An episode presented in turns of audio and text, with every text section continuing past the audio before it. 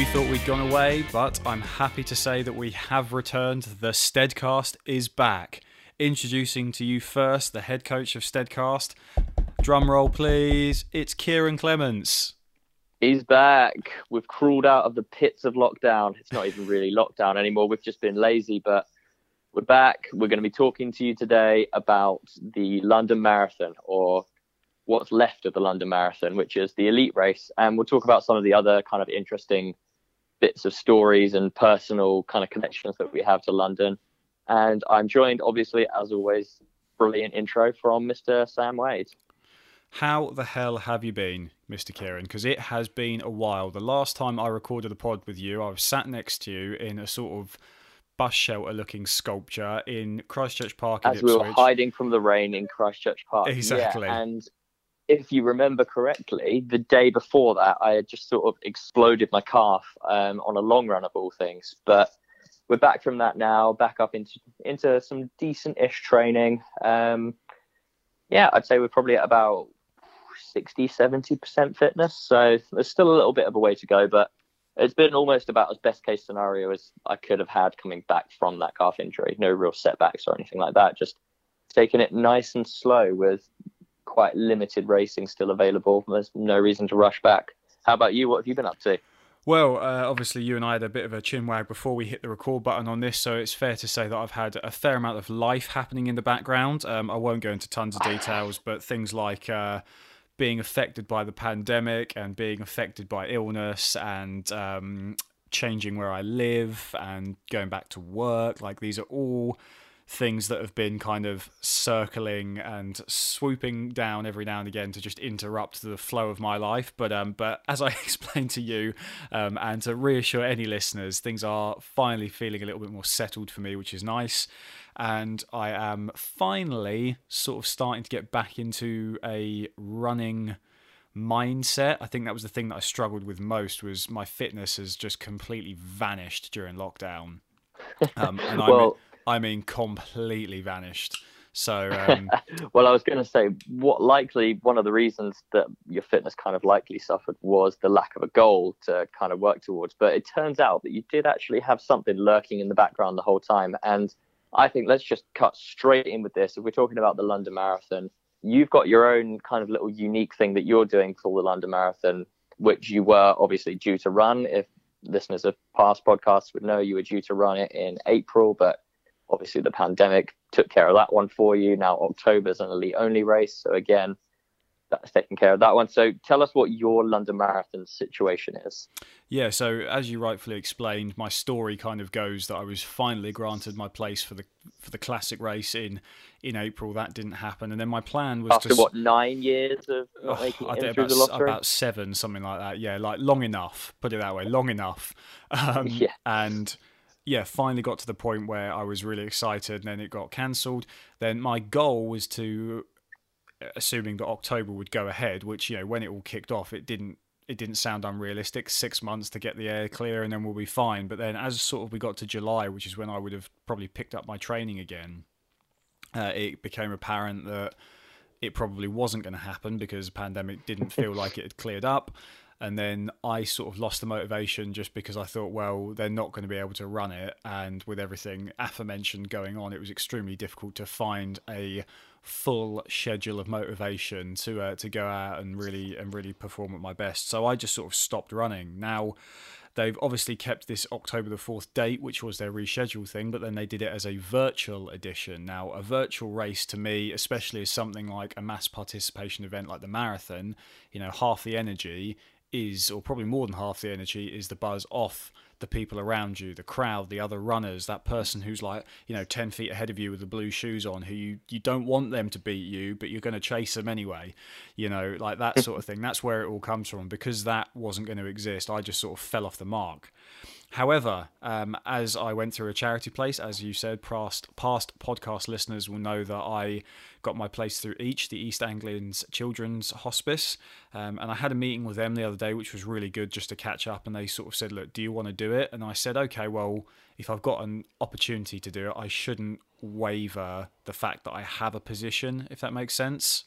Yep. So you've just to confirm, you're in for the April 2022 version of the London Marathon. Is that right? You've got your place confirmed for that. Correct. Yeah. So my motivation really with this, and for people who don't know, if you had a placement for London this year, they've since offered you the opportunity to do the virtual race, and you'll still get your finisher's certificate and your finisher's medal, um, but they won't take that as your place for a future race, if that makes sense. You still have your opportunity to run. Yep. The, the so full, you get a virtual and a future London Marathon. Correct. Yeah. So I decided to go on the April 2022 basis. And I do that on two reasons. One, I think I would prefer to run the marathon in April because that's kind of the classic race, if you know what I mean.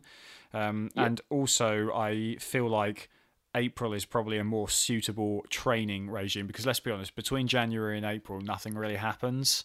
So it's not like you miss out on anything, but hopefully. No, that's true. Yeah, trying to train, being a normal person, which I hope you don't mind me calling you. Yeah. A normal person training for the marathon through the summer is brutal because you've got to obviously fit your runs around work, which means potentially running in blazing heat on some days you'd have to forego potentially some social occasions. Like if by then I would hope beer gardens and things like that would be back open. And yeah, it's just not quite as fun. Uh, in the winter, you can pretty much dedicate yourself to it because there's not a huge amount going on. You may have some long runs that you have to do in the dark, but yeah, it, I agree. I think it's a little bit easier for for kind of yeah, like your Joe Public kind of guy to train for the marathon in the winter. Yeah, precisely. And the other thing as well is that um, is that the the race taking part in October and things like that, it just giving myself if you're going to because the the 2021 race is going to take part in October because and as London rightfully said, I they've said that's their best opportunity to get a normal kind of participation event back is delaying it further.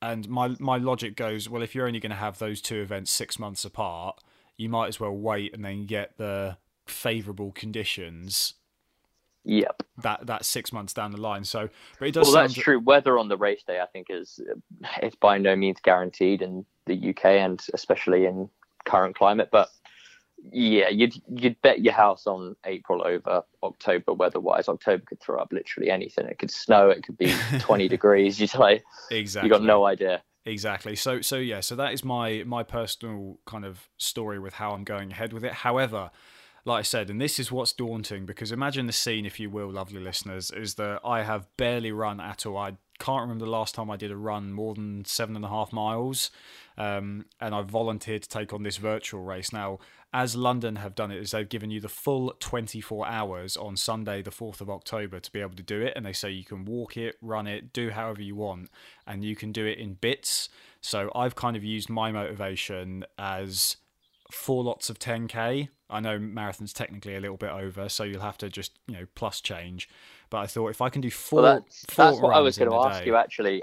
Are you going to do four lots of 10.5k, or are you going to do three 10ks and then do a 12k as the last one? More, I tell you what, or I'm, any other variation. Uh, well, more realistically, what I'm likely to do is is choose a few different locations. So, like one of which, if I don't fill it fit in a lap of Alton Water, that just kind of feels a bit wrong, don't you think? Like, I oh, think, oh, absolutely. I think well, that could be your 12k lap, leg. Exactly, yeah. So that was kind of my thing: is if I do at least one lap of Alton Water, it's 10k and change. So absolutely, I think Kesgrave Park Run should probably feature as well. That's, yeah, a couple I'll of laps around that. Yeah. yeah, two laps of that. That's 10k. Yeah, Easy. that's a good shout. So, so this is this is my thought: is if I can kind of pick a few different locations in order to do the runs then then that's quite a nice way to do it because then I still cover the distance and I still give myself a chance to not die because I haven't trained.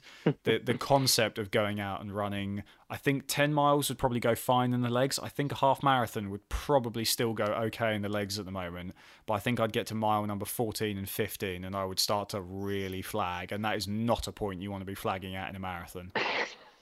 no, not with more than 10 miles to go. You can probably get away with a mini flag at 20. yeah, that's yeah. it. Well, I think I think the wall is supposed to hit at the uh, at the 18 through 20 mark. So um so yeah. yeah, 18 18 to 22 is when people generally start to kind of yeah, really hit that struggle. I mean, yeah. it's by no means easing it's by no means easy running 18 to 22 miles at any kind of pace, but yeah, when you're in the marathon, you're racing. It's it's, it's a little bit different. But yeah, precisely. Yeah, so go on.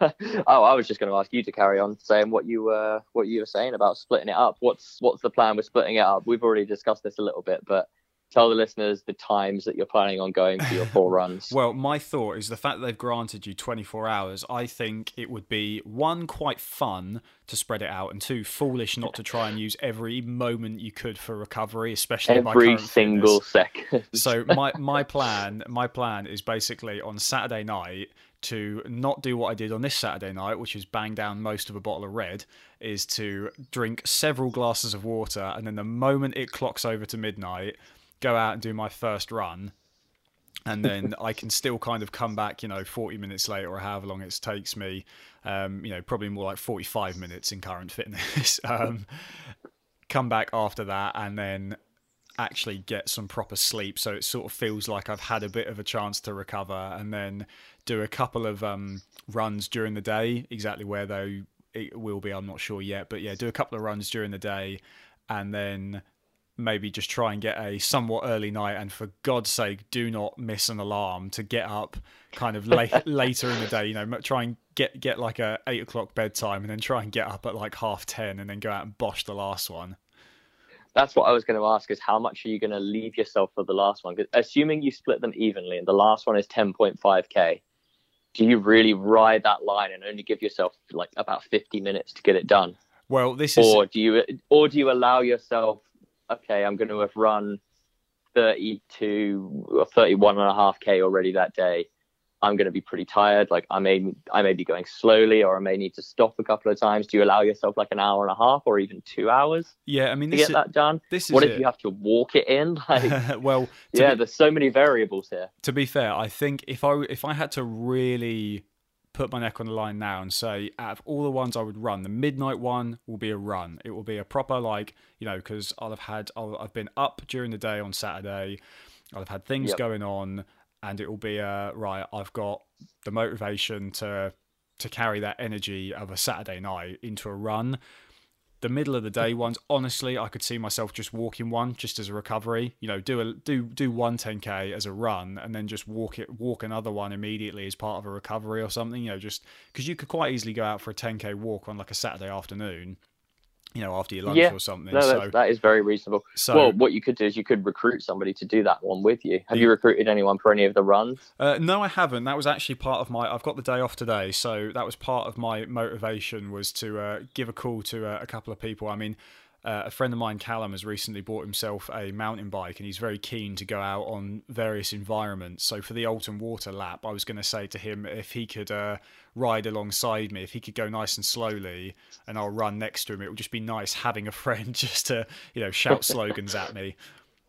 There we go. No, that would be good actually. Um, and I know, actually, you could give him you could give him a GoPro or a camera or something well, as well. Mate, and mate, you know how my actually, do you know what I think? You have I have works. I just guessed at the next big Sam Wade feature? Well, the... you, you, you might have done. I've got some ideas brewing. Um, that is a hell of a lot of pressure to squeeze into a week's worth of uh, a week's worth of stuff. But um, but yeah, no, I am I am conscious of all of this sort of stuff, and I, and I feel like it's right to try and make some sort of production out of all of it. So I've got ideas blossoming, and cameras and pieces to cameras and all that sort of thing will be will be present throughout. So that is my thing. And also the other thing that's really important. Let's not run away from it. I could be about to line up a perfect segue. Is uh, I do want to watch an elite race that's happening in London. Yes, you do, and yeah, you'll have to make some time for that during the day.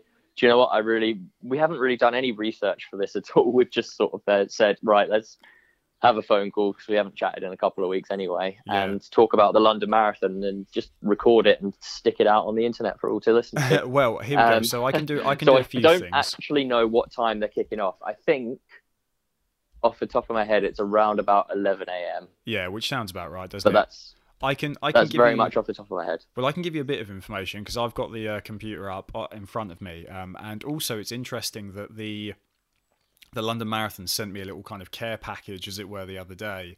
Um, and it's got it's given they've still given out race numbers, which is fun. Um, so my race number. Yes, they they are. Are you going to be wearing it for for your runs? Yeah, you got to, haven't you? It's all, all part of the, all part of the ceremony. Yeah. I've got quite, I'm quite happy with my race number. It's quite a cool race number actually. It's forty seven hundred.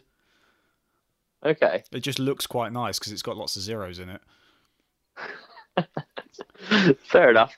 Um, Fair enough. Um, But yeah, so yeah, so, so that's it. So they've sent- 40, 4200 would obviously be much cooler. yeah, that would have been cool. But uh, You could just stick a draw a decimal in the middle of it and 42k. yeah, but- that's it.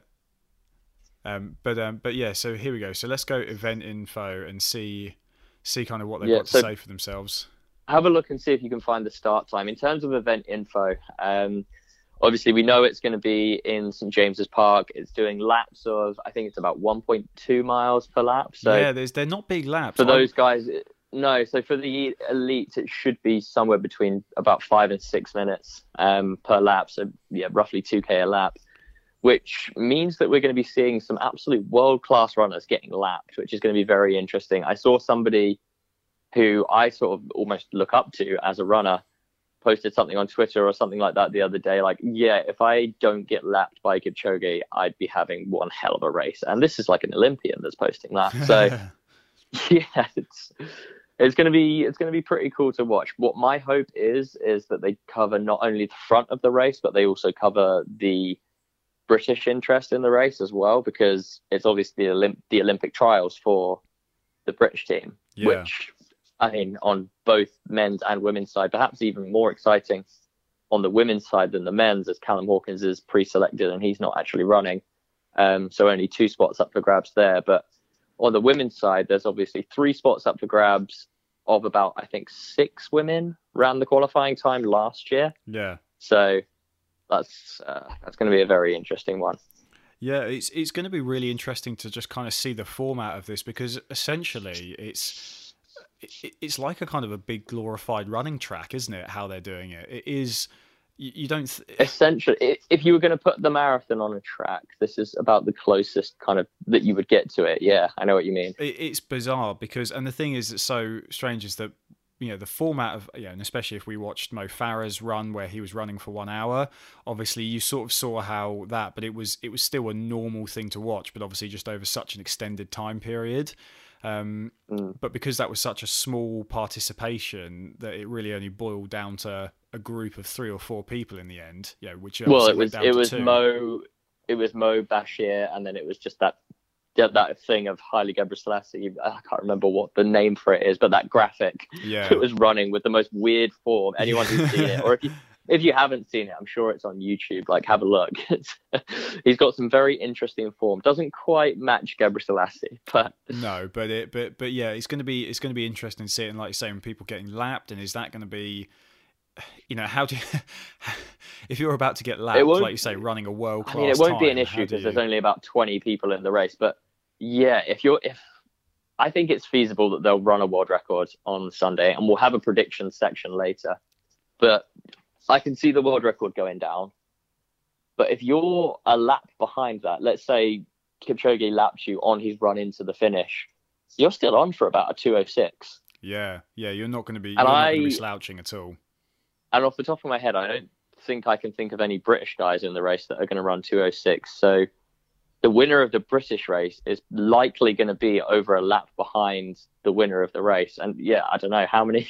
When was the last time a British title was decided by a lap runner, like Yeah, or won by a lap runner even? Exactly, yeah. Or just, or when was the last time that anyone who ran a, yeah, like you say, a 206 marathon can say that they were lapped in, in, in any race? Like, you know what I mean? Like, it's just pe- people who run that fast don't get lapped.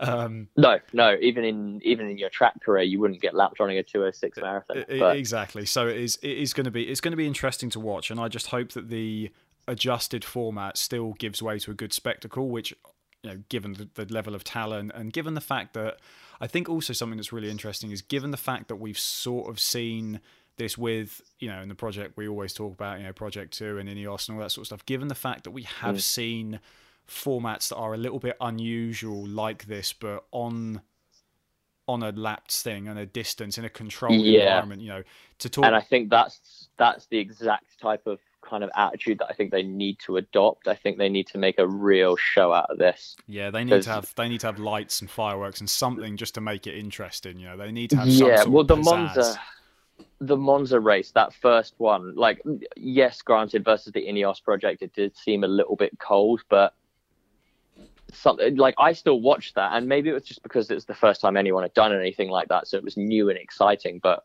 I still watched that like start to finish and was like couldn't look away. Yeah. If London can somehow capture that kind of inspiration and they can make the TV coverage, like I'm hoping they do go really, really all out and they've got all of the bells and whistles plus, you know, super focus attention on the race. Like I want to know everything that's going on. Like I want splits. I want who's wearing the British race. I want yeah, well, how are the runners looking? Like in-depth analysis from people that have been in the sport. And I don't know who the commentators are going to be. I'm hoping it's going to be um, Tim Hutchins and Crammy, but who knows? And like maybe another couple of special guests. But yeah, no, it's going to be interesting to see what they make of it in terms of delivering it to a mass audience because I think that's going to be key here to the success of the event. Well, what will be interesting is if you consider how the television coverage goes for a normal marathon race event, is you obviously have the coverage of the up front, but then you also have things like wheelchairs, and you have the women's race and the men's race, and then you also have the shots to somebody dressed as a rhinoceros or somebody dressed yes. as Big Ben or things like that. Now, I um, I've got the thing. I don't know if you've read about how they're going to kind of stagger a women's race versus a men's race, and I don't know if there's going to be wheelchair events and things like that going on. Um, so I honestly don't. I would imagine there'll be. I would imagine there'll be wheelchair races, but I don't know anything about it. And I know they're obviously not starting at the same time for the elite men's and women's, but the start times again i don't know the gap between them. I don't know what the start times are. We really we probably should have looked that up. That's probably the one stat we should have looked up. Exactly exactly. But here we go. So so all of those things are, are things that we're going to learn kind of on the on the fly. Um but yeah it, know, when it comes down to the television coverage things like ineos and project um breaking two project sorry are going to be kind of arbiters. They're going to be the sort of the bench line, or sorry, the uh, yardstick, you know, like the benchmark for these kind of things, because you don't need to cut away to somebody dressed as a rhinoceros. And I'm sure they'll probably have people doing their virtual races, which you know they'll probably cut to, or they might have like a Facebook live stream or something like that, which it cuts away to. But realistically, there's no reason why they need to turn the cameras off of the event or off of the um, elite event for too long no, well, hopefully they won't turn them off at the elite event at all. Like, yeah, yeah it's on. It's going to be on BBC. I'm pretty sure. It so, is, yeah, yeah, yeah. There's no need to. There's no need for um, adverts or anything like that, so they wouldn't be cutting away for that. They, yeah, no, they, it should be focused on the race the entire time. Even if, if they're doing kind of interviews or something with someone, like you can still have the the screen on there. Well, that's, that's precisely yeah, I don't know. I, with Ineos. I think it's going to be an exciting race as well. Well, so, I we, hope so. I was going to say, shall we talk about some predictions or some who's in the race? Should we do that little little preview? Oh, go on then. oh, go on then. So let's start at the very front. Let's start with our main man, who, yeah, that's probably what people have come here from. For they've probably come here to hear us fangirl over Kipchoge. So why the hell not? Go on. Uh, I can't see past him. I think he's nailed on for the win. And I personally, I think there's going to be a world record. How... The reason why I think he's going to run a world record is this course looks rapid. It's a lapped course, which means that any kind of weather condition, if there's bad weather, if there's wind or if it's cold, whatever, that's going to be pretty much nullified because you'd never have to battle the wind or anything like that for too long because it's a lapped course. Yeah. It looks flat, flat as a pancake. the roads all around there, like they're all good roads. They may even have been relayed lately, like recently. It's just, it's going to be a fast day. I think it's it's important to look at past experience and there are a few things that go on because you've got all the you know that I, I've started noticing them kind of calling it the race of the century and you know kings versus kings and all these sort of things that you'd usually attribute to like boxing matches and stuff like that which is good fun I like to see mm. that I like to see that sort of thing um, and don't get me wrong like you know Bekele, who's obviously the other big name in this, um, is always going to be a threat. And the part of me that actually kind of you know worries for Kipchoge, as it were, goes well. You've got one of the most accomplished track runners ever, who's going to be right up there with you, um, who's going to be able to stick to you like glue and know that it's not a case of if you go around the corner, you've disappeared forever. You know, there's when it comes down to motivational things. Obviously, I haven't run a big elite event, but something like a big city marathon, you can easily start to open a gap and then that person can go around the corner and then you can't see them for a little bit. And that's how the gaps start to creep away. Um, mm. You know, and that's how the that's how the sort of race is won or lost, I would imagine mentally and tactically. But on a looped course, I reckon anyone who's really going to grit their teeth and bite down and go for it, I feel like that's naturally going to suit them. Um, however, however, and this is the big. So thing. I do, I do think it's suited more to a track runner the way the course is because, uh, well, basically it's just laps, isn't it? it's more yeah. suited to a track runner if there's multiple laps. But I still, personally, I don't think Bekele stands a chance.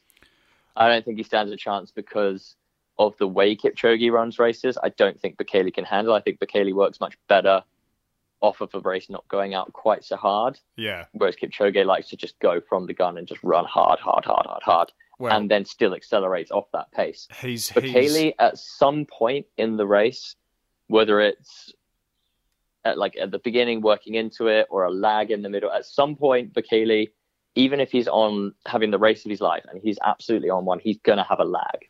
Here we go That's go. just the way he races. This, he's this... gonna have a lag and how he both he and Kipchoge mentally react to that lag is what's going to make the race on the day if he's in shape. But personally, I don't think he's going to be in shape. I don't. I just don't think he's going to be ready to go physically or mentally.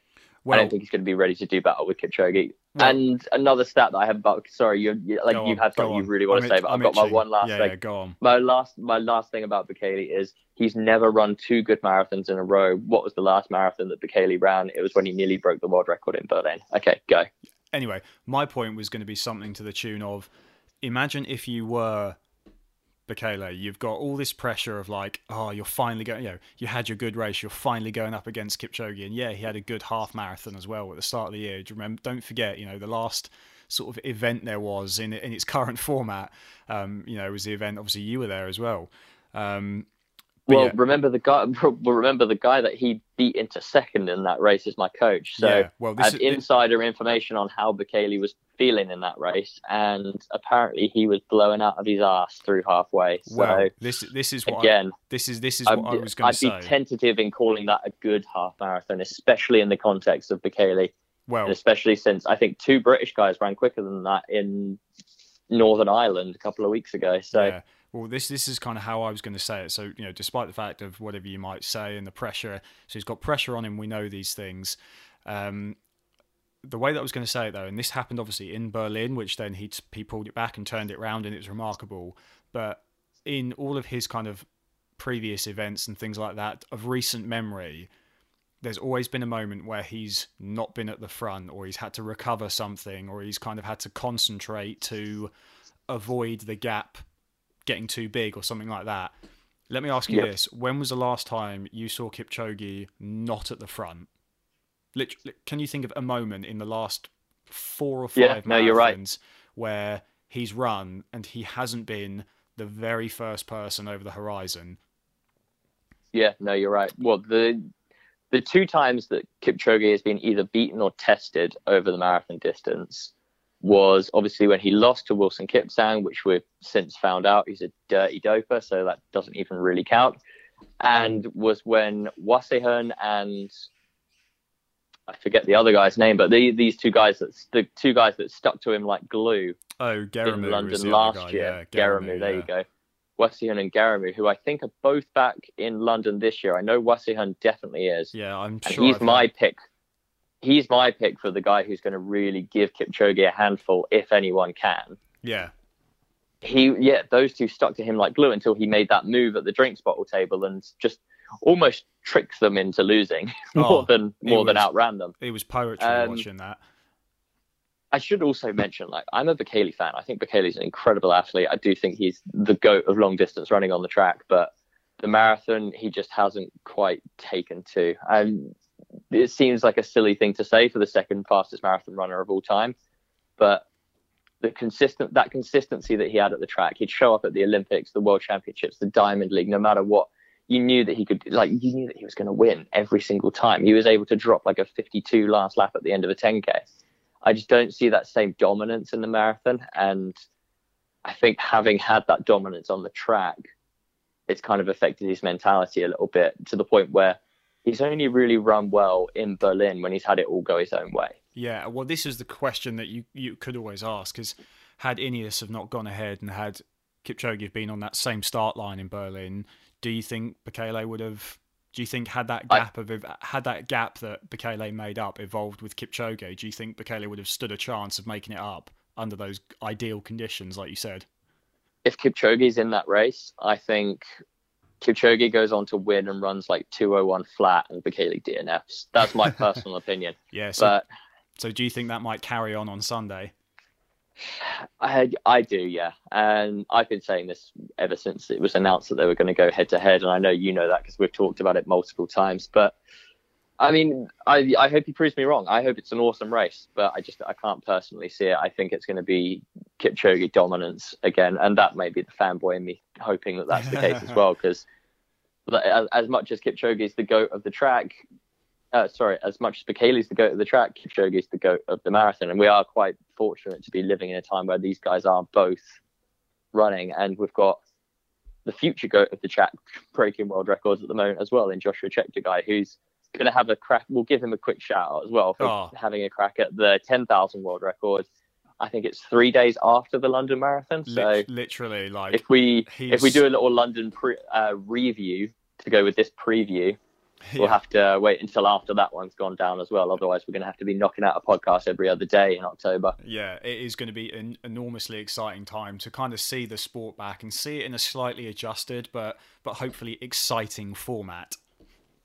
Well, there's every there is every possibility that 2020 could see world records at the 5,000, 10,000, and marathon. And who'd have thought that three months ago? Exactly. Yeah. Well, who'd have thought you'd even get any sport, let alone world record level sport?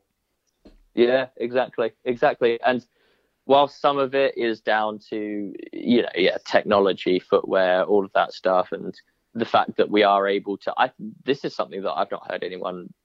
It's a take that I've not heard anyone have before.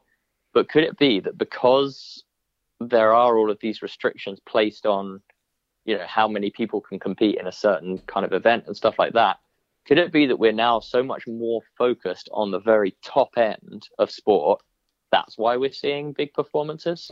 Potentially, yeah. Um, it, it could be that. I, It could be a factor. Well, put it this way as well. If I was a race organizer and I said, right, I can get the top guys who I know are going to really, really put put my event on the map, or do I want a bunch of people that I've still got to pay, but I'm limited on my numbers?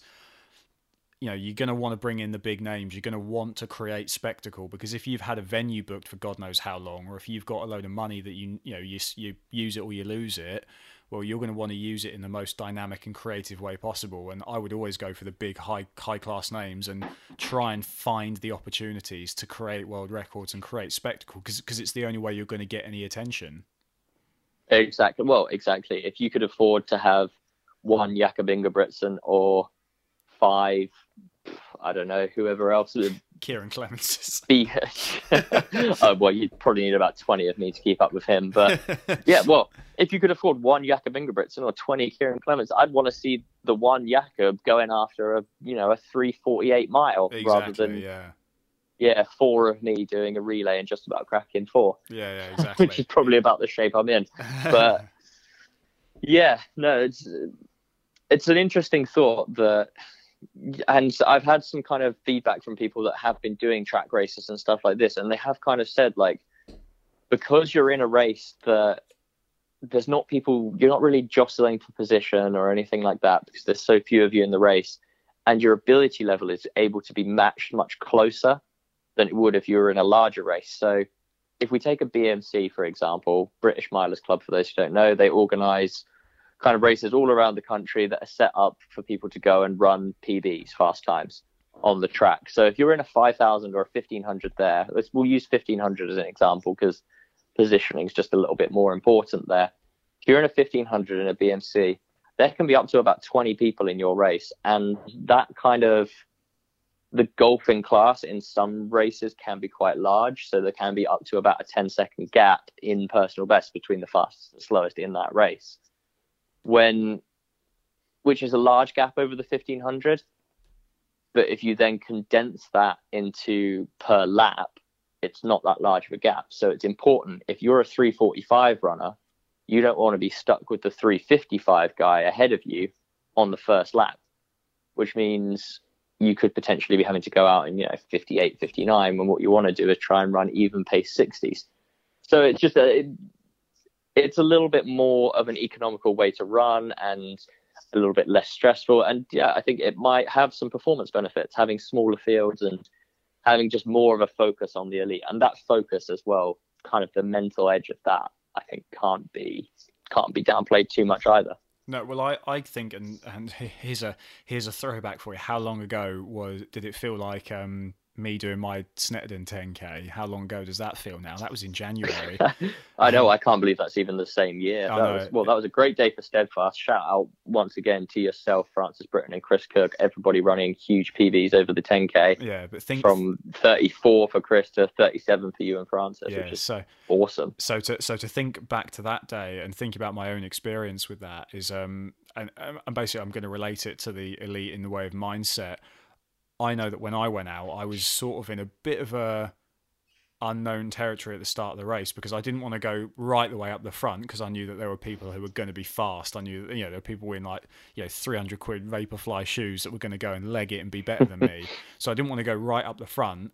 But then obviously the the gap that I left between me and those people at the front was full of people that kind of go out and then after like a mile you start to think like, hang on, here we go, went out too hard, yeah, know what we're doing, and and the thing is that's not necessarily a problem for me because I still went went out and ran a good race. But if I was on a performance, really hard performance standpoint, I'd go. If, if you're I, on that kind of knife's edge of if, if I, of, well, yeah, your absolute max ability. Well, if I we'll put it this way, if I knew that everybody I was going out there with was going to run a sub forty, I would not want to be at the back, and I would know a lot more like pack. Right, all these people are in my level.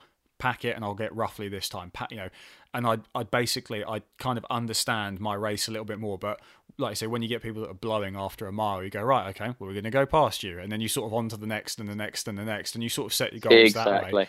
Whereas if I knew everyone well, was roughly on that, like, you know, between 35 and 40 minute time period, I would be mm-hmm. much less scared to go, hell, I'll go up the front and see what happens. You know, and if I fall off, I fall off. But if I if I if I can hang on, then I'm going to run really well. And and that's probably something that, like you explained. On the flip side is that as well. Like if people start going off at a pace that you think is too hard, but you know that they're your ability level, then you can kind of think like, all right, no, I'll I'm not going to let them go and think that I'll go past them in the end. Like I know that they're about my ability level. I'll take that gamble and sit on them, yeah, and I'll follow definitely. this faster pace. Definitely, yeah. So it's all and all you know that could drag that could push them and drag you to you know a much quicker time than you went in looking for because the competition is there, so you're able to step your step your game up.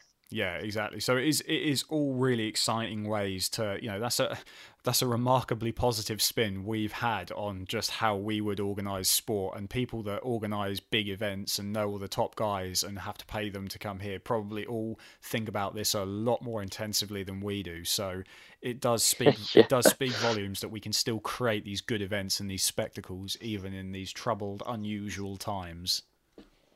Absolutely. Absolutely. So let's go back. We've got off on a little bit of a tangent here. That doesn't Should we go like back us. to? no, I know. let's go back to the London Marathon, and I think we should do some predictions. I'm just pulling up the London Marathon elite field right now, and yeah, I think we could do. How about we do our top three men and top three women in each the overall and the kind of British category. Well, you're going to have to take the lead on this because I, truthfully, don't know enough of the big names. Um, I know that I know that Kos- I know that Kosgei um, is in the. Um, I know that Kosgei is in the women's race, but I'm not sure of anyone else. Truthfully, um, no so, so I'm gonna have to I'm gonna have to let you take it. But here we go. I'm gonna throw it out there in the men's race at least. I wouldn't be at all surprised. I don't know. I think I'd be a little bit surprised if we got a world record. Um, but that's maybe just because it kind of doesn't feel real yet. Like the Berlin Marathon, like the day that the world record was run, you were just like, yeah, we're on for a world record here. It felt realistic. But because the whole world still doesn't quite feel normal, it just doesn't feel right that you'd get a world record. So that's maybe me, but I wouldn't be at all surprised after speaking to you if we see a Kipchoge world record. Um, and I wouldn't be at all surprised if we see at least a couple of people go sub two three. I reckon. Yes, I think so. Well, we've already got Geremew and Wasihun in here who have. Did they both run? Did they run under 203 um, or did they run very close? One of them did. Ger- Geremew did sub two three. Yes. I think um, what was um, I think he ran. I mean, it was just outside. It was like What's was. I think it was. Yeah, it was, two oh three. It was like two oh three and change. It? Yeah, it was like. Yeah. It was. I think it was still. I think that two oh. I think basically Geremew's time would have beaten the Kimetto record. So he was like two fifty four or something. Or yeah, it, mm. it was. Yeah, it was. It was. That was inside the Kimetto world record, but I think the next one wasn't, if I remember right. Whatsingham was just out. Yeah, yeah. But yeah, I wouldn't be at all surprised if we see at least yeah, two or three times under 203 and maybe even a couple of times under 202. Yeah, no, I like that. Do you have a top three who you think is going to be top three? Just to um, I... some of the other favourites that you've got in there, you've got Kis- Kipserem, you've got Tola, Kitata, Lemma, and you've also got Moen. Um, I think he's. I don't think he's the European record holder anymore, but he's the Norwegian guy um, who trains out in Kenya with um, Canova. He ran 205 a couple of years ago. Yeah. So he could be a, he could be a dark horse up the front. I don't see him competing with those guys, but yeah, I mean, we I... could see we could potentially see a European record, which I think is certainly worth noting. Yeah, definitely. I mean, I don't think you can bet outside of the the two big names at the front. Um, I'd love to see Kipchoge get it, and I'd love to see him do it in a world record time. So I'm going to back my guy there. Um, yep. I'd, I, am intrigued to watch Geremew go again because he held on so firmly last time, and he didn't. He got dropped by he Kipchoge did. on that table, on that table move, but he didn't get dropped hugely. It well, was, you, you know he won't fall for that again as well. It, well, this is it as well. We've just got to see if he's got enough, if he's got enough fortitude to to not fall for it. Like I say, and if he's got, and the thing is, if he's got, he might see it as what he might see is he might see a way of going, okay, well, if I can't get Kipchoge, I can't hang on to him. If if Bekele is anywhere nearby, or if it, you know, he might end up targeting or doing something dramatic in in the respect of if he could beat both of them, or if he can beat one of them, or something like that. You, you that could really put him on the map. If he could, if he could finish second, Absolutely. if he could finish second in between the other two, that would be a statement. Okay, so you're going Kipchoge, Geremew, and then Bekele is your prediction, yeah, or go on, yeah. Kipchoge and then Geremew and Bekele in some order. Yeah, no, yeah, go on, yeah, that's how I do. It. I know, I'll go, I'll go, I'll go Geremew in the middle there. You're backing Geremew. Yeah, why the hell? Well, no, that's that's interesting because I'm also backing Geremew. Okay, so here's my my somewhat bold prediction for the outcome of London in terms of the the very very front of the race. I think I honestly, I gen- I don't know why, but I've got a feeling that we're going to see Kipchoge win in a world record.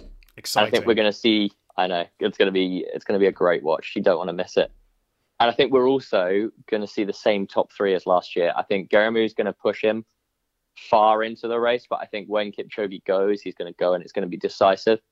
I could see Geremew challenging 202. I could see him going, yeah, 202 low to mid. And I think, yeah, I think Wasihun's going to hold on for third.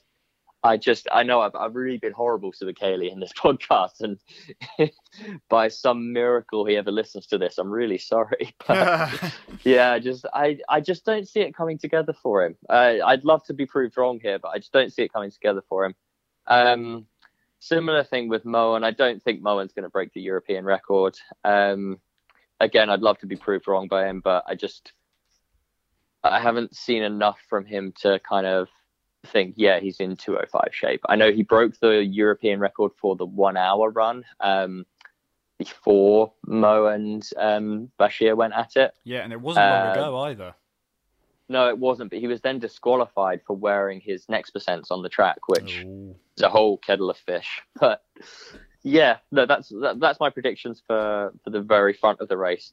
But I want to give a shout out to the British kind of the British Olympic trials is what they are. I mean, it's been kind of played down with all the excitement of Kipchoge, Bekele, and all of the other guys up the front, and Moen potentially going after the European record. But it's going to be a really, really good race. I mean, the big three that you've kind of got is Chris Thompson, my coach, is obviously the wily veteran. He's been around for Christ knows how long, and you know has been a dominant force on British athletics. Pushed Bekele in the big half back in March. Yeah, pushed him through um, halfway. pushing well, yeah, pushing through further than that, I think. But either way, there's not many people that can say they've made Bekele hurt out on the roads.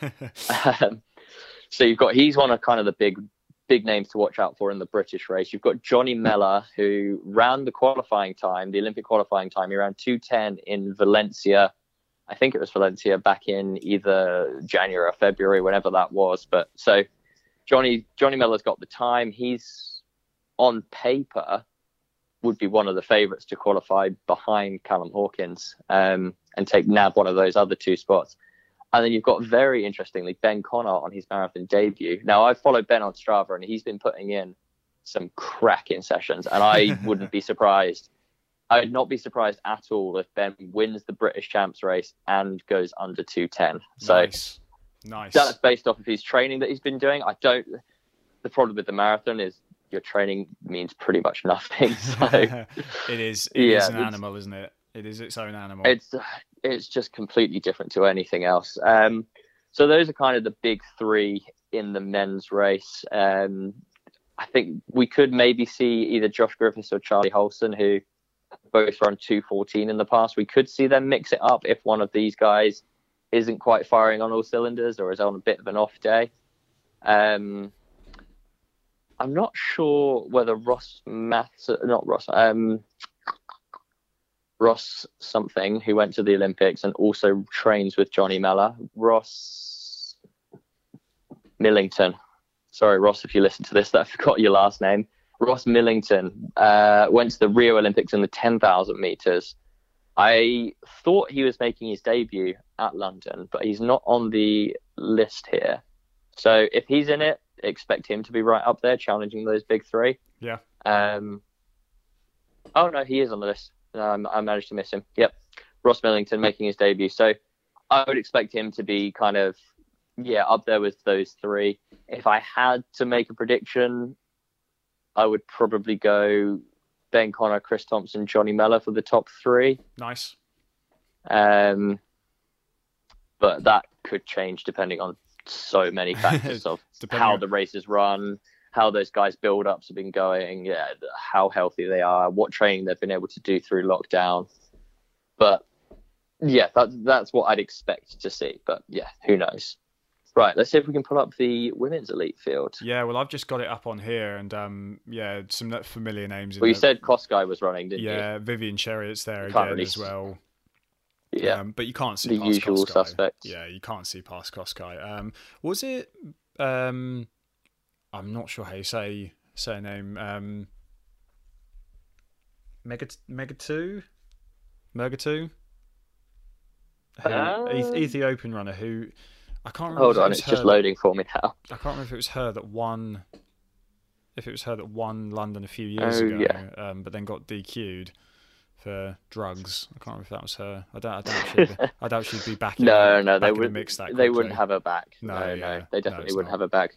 Um, yeah. Ruth Chepngetich is worth giving a shout out to, though. Um, she's obviously run very, very fast, and she could be, she could be dangerous. I mean, I think our listeners can probably tell by the amount we're flagging on this that we're not really as clued up on women's marathon running as we, we are men's. Yeah. we sh- we should be, but I mean, it's just it's just life. We're just not can't pay attention to everything. Um, but yeah, I mean, one of the reasons why we're not as clued up on the depth of the field is that like Kosgei is just so dominant. Like I can't see past Kosgei for this one. Yeah, and also just having a. F- what do we think about the prospects of uh, a world record for women? I think it could be extremely likely because uh, Kosgei yeah. does seem to be she does seem to be really really powering through a lot of these races she didn't get she was in the uh, one hour women's world attempt wasn't she but she wasn't quite successful um, even though she pushed through am i right in thinking that no you are right in thinking that but the reason that is is because that was actually her first ever race on the track amazing so, yeah, you almost you almost wouldn't expect it, but I think I I think she's going to win. I think Vivian Cheruiyot will hang on for second, and I would imagine Ruth Chepngetich will come through for third. Do you reckon it'll be a Kenya, that's, that's Kenya my... one, two, three? Do you? I think so. I mean, there there are some good Ethiopians in here, but yeah, I just I, I think they've got I think they've got it. I think the Kenyans have got it. Question is, do we think we'll see Sinead Diver leading through halfway again? She did last year. Yeah, well, that'll be. That'll she's be... in it. She's in it again, and I'd like to see her be kind of first non-African. It seems like a kind of a stupid thing to celebrate, but I I would imagine we'll see her run fairly quick and yeah, probably finish first at first non-African. Yeah, well that would be that would be a nice little homage, like I say, after she was leading through the halfway point so dramatically in London last year. yeah, when nobody else wanted to go with the pacemaker. yeah, definitely, definitely. No, well, I think that's a uh, a pretty a pretty good summary of predictions, and uh, I'm really excited to see what happens on Sunday. I'm excited to see if my own legs stay under me. um, I am very happy to say that I am. I say I'm happy. I'm not that happy because I'm really tight with my money, but I am in the process of spending all of my pounds on new running shoes, um, and a couple of a couple of pairs of which will probably give me good strength come Sunday. Um, yes, definitely. So, so well, fingers and toes say, crossed. I should be them, going there. One of them is a bouncier pair of shoes, isn't it? Not carbon fiber. Right I might add. Yeah, not carbon fiber. No, no. But ZoomX, ZoomX but, foam and uh, air cushions. So. Yes, so I would save those for the later ones. That's that's going to be my top tip. Give you a little okay. boost. Yeah, nice. Okay, well, that's my that's my plan. Is get a couple of new pairs of running shoes because my other shoes that I'm wearing at the moment are starting to get to the point where they they need to be considered sh- to be changed. So I thought, screw it, I may as well accelerate. I'd buy new shoes anyway for the marathon, so um, I may as well treat myself as as now's now's the opportunity. And my sister, as I mentioned, going off to uni, has now got a ten percent Nike discount code. So get in. Oh, what what better timing could you ask for? Perfect. Exactly. Um, but yeah, so, so actually, what we haven't mentioned yet is there's some very exciting steadfast action on Marathon Sunday as well. Go. So we've got Jack Rathbone. Uh, shout out Jack. I'm pretty sure he'll listen to this. So yeah. well done for making it so far, mate. And sorry yeah. we haven't mentioned you yet. No, and well done but... also because I have been reading his messages and seeing the sessions that he's publishing on Instagram, stuff like that.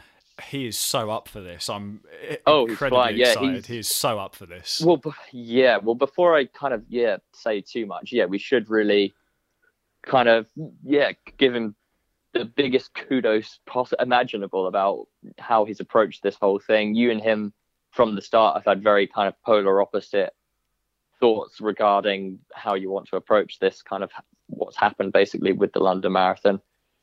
And he's always been of the opinion of like no matter what, whether it's virtual, whether I'm there, like I'm going to run a marathon on the 4th of October. That's what they've said. I'm holding them to it and I'm just going to do it and I'm going to go for it and run as fast as I can. Which is extremely, Which, extremely commendable. Yes, it's, it's bold to say the least. And there's no right or wrong answer, depending, like, however, anyone else out there listening that had plans to run London who has been kind of, yeah, if they've been struggling with motivation or if they've kind of thought, yeah, I'm going to do the same thing, like, I'm just going to run as fast as I can for 26.2 miles on the 4th of October, no matter what. Or if they've sort of thought done an in between kind of thing, like, yeah, I'll run a marathon, but I'm just going to sort of get round and I'm going to train for other things in the meantime. Whatever. There's no right or wrong answers. But Jack has been absolutely smashing it. He's been putting in big, big marathon training, putting it all on Strava, like you said, so you guys can see him. We've been talking about it in the group chat. He's run 5K and take 10K PBs along the way.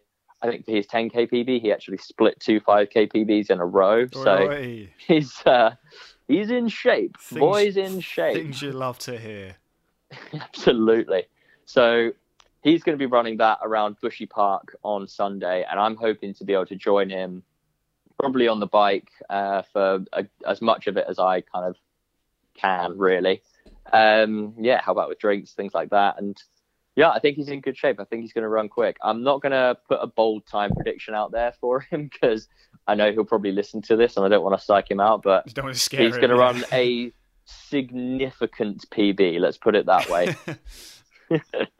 so, yeah, shout outs to Jack um, and shout outs to anybody else who's going to be running 26.2 miles or running any miles at all on Marathon Sunday. I mean, I'm planning on getting out for about 11 personally. So, kudos to anyone who's doing more than I am, really? which is probably quite a lot of people.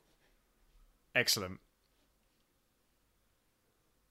Excellent indeed. Right, so I think that's pretty much. I mean, I could go on about this all day, but I need to leave in about one minute's time. So, should we should we bring this bring it all to a close? Is there anything else you want to say? Any links that you want to give out for people for for each or anything like that? Yeah, that's the only thing that I'd say is obviously anyone who is listening to this who knows me, who knows Jack, who knows anybody who's taking part in this, there is a very good chance that there is some sort of fundraising attached to them.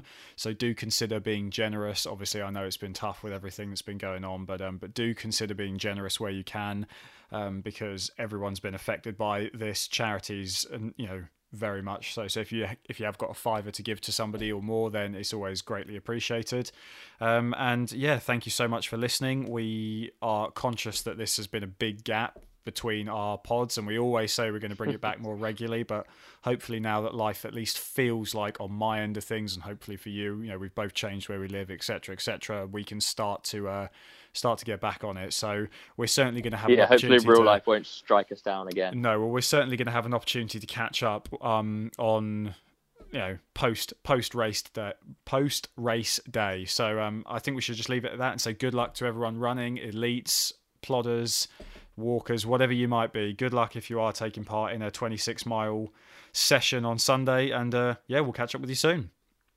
Absolutely. Well, now that we've done a London Marathon review, or preview even. Now that we've done a London Marathon preview, we've left ourselves kind of promising a London Marathon review. So that will hopefully be the next time you hear from us. Keep a lookout on socials and all of that stuff for how we get on on the day. If not, we'll we'll let we'll be sure to let you know in the podcast. Hopefully, Sam will still be in one piece. Hopefully, Jack will run, run a nice big PB, and hopefully I'll have got to sit down with my feet up in a cup of tea and watch some good races. so yeah, until then, thanks for listening. Cheers, everyone.